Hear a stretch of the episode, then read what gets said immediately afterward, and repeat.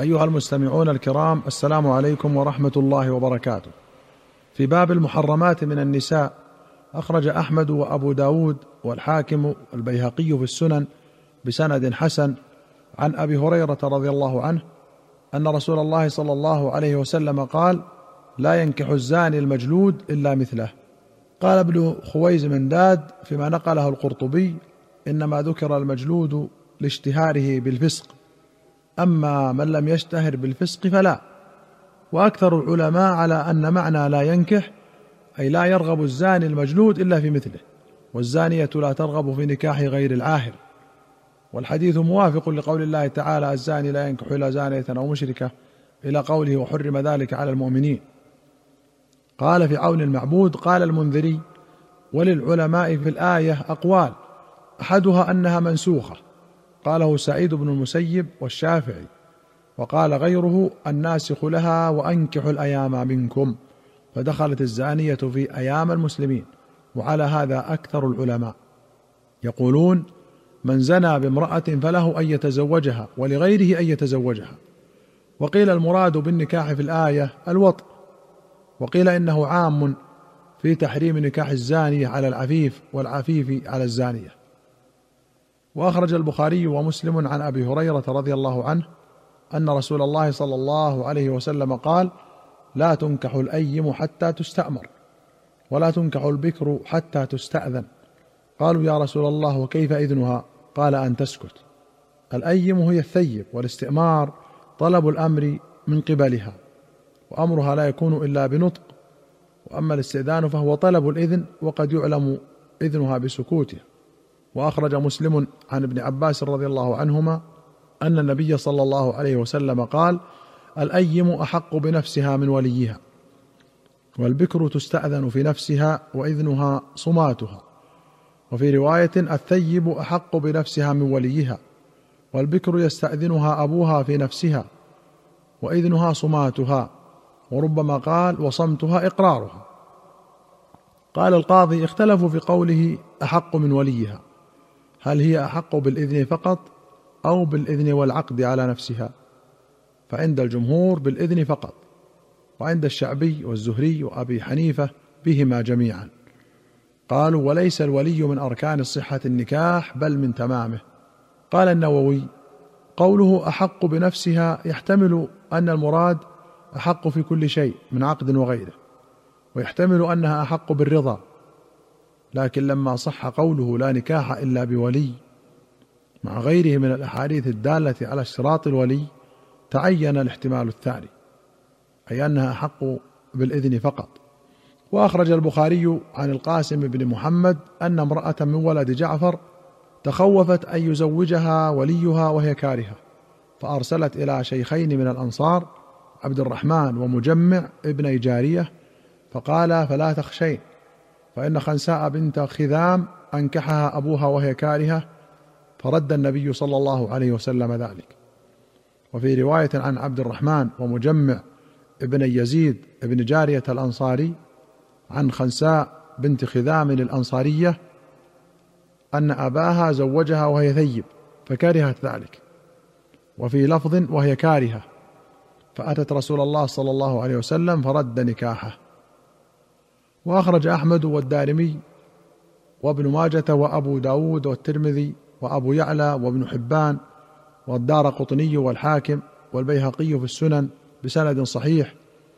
عن أبي موسى الأشعري رضي الله عنه أن رسول الله صلى الله عليه وسلم قال لا نكاح إلا بولي قال الخطابي في معالم السنن فيه نفي ثبوت النكاح إلا بولي وقد تأوله بعضهم على نفي الكمال. وهذا تأويل فاسد لأن النفي في المعاملات يوجب الفساد لأنها ليس لها إلا جهة واحدة وليست كالعبادات والقرب التي لها جهتان من جواز ناقص وكامل.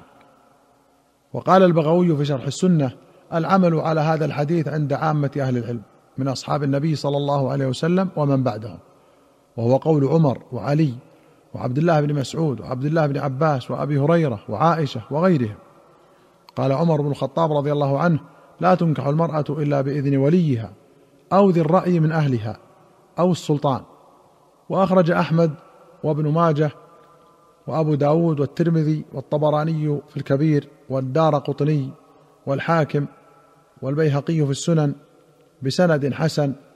عن ابن عباس رضي الله عنهما قال رد رسول الله صلى الله عليه وسلم ابنته زينب على أبي العاص بن الربيع بالنكاح الأول. بعد ست سنين. وفي رواية بعد سنتين ولم يحدث شيئا. وفي رواية ولم يحدث شهادة ولا صداقا انتهى. هذه الرواية يعارضها ما رواه ابن ماجه والترمذي والدار قطني وغيرهم عن حجاج بن أرطاه عن عمرو بن شعيب عن أبيه عن جده أن رسول الله صلى الله عليه وسلم رد ابنته زينب على أبي العاص بن الربيع بنكاح جديد. وقال الدار قطني هذا لا يثبت. وحجاج لا يحتج به والصواب حديث ابن عباس. وقال مثل هذا الإمام أحمد وقال الترمذي قال يزيد بن هارون حديث ابن عباس أجود إسنادا والعمل على حديث عمرو بن شعيب. وقال الخطابي والبغوي عن حديث ابن عباس ليس له وجه إن صح إلا أن تكون عدتها قد تطاولت باعتراض سبب حتى بلغت هذه المدة. قال البغوي إذا أسلم الزوجان المشركان معا دام النكاح بينهما. وكذلك إذا أسلم الزوج وتخلفت المرأة وهي كتابية. فأما إن كانت غير كتابية أو أسلمت وتخلف الزوج على أي دين كان فاختلف أهل العلم فيه. فذهب جماعة إلى أنه إن كان قبل الدخول بها تتنجز الفرقة. وإن كان بعد الدخول توقف على انقضاء العدة. فإن أسلم المتخلف منهما قبل انقضاء عدة المرأة فهما على النكاح. وإن لم يسلم وقعت الفرقة باختلاف الدين. وذهب جماعة إلى أن الفرقة تتنجز بينهما إذا أسلم أحدهما بنفس الإسلام. وروي أن جماعة من النساء ردهن النبي صلى الله عليه وسلم بالنكاح الأول على أزواجهن عند اجتماع الإسلامين بعد اختلاف الدين والدار. منهن زوجة صفوان بن أمية وزوجة عكرمة بن أبي جهل. وأخرج مسلم عن أبي هريرة قال جاء رجل إلى رسول الله صلى الله عليه وسلم فقال إني تزوجت امرأة من الأنصار فأعني على مهرها. فقال له رسول الله صلى الله عليه وسلم هل نظرت إليها؟ قال لا. قال فاذهب فانظر إليها فإن في أعين الأنصار شيئا. وفي رواية قال هل نظرت إليها؟ فإن في عيون الأنصار شيئا. قال قد نظرت إليها. قال على كم تزوجتها؟ قال على أربع أواق. قال النبي صلى الله عليه وسلم على أربع أواق. كأنكم تنحتون الفضة من عرض هذا الجبل. ما عندنا ما نعطيك ولكن عسى أن نبعثك في بعث تصيب منه. قال فبعث بعثا إلى بني عبس فبعثه معهم. قوله في أعين الأنصار قيل المراد صغر وقيل زرقة وفيه جواز ذكر مثل هذه للنصيحة. وفيه استحباب النظر إلى وجه من يريد تزوجها وهو مذهب أبي حنيفة ومالك والشافعي وأحمد وجماهير العلماء.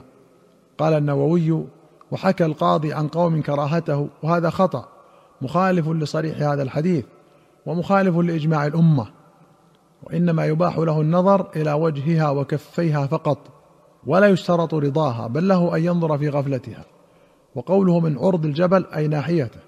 وفي الحديث كراهة إكثار المهر. أيها المستمعون الكرام إلى هنا نأتي إلى نهاية هذه الحلقة. حتى نلقاكم في حلقة قادمة إن شاء الله. نستودعكم الله. والسلام عليكم ورحمة الله وبركاته.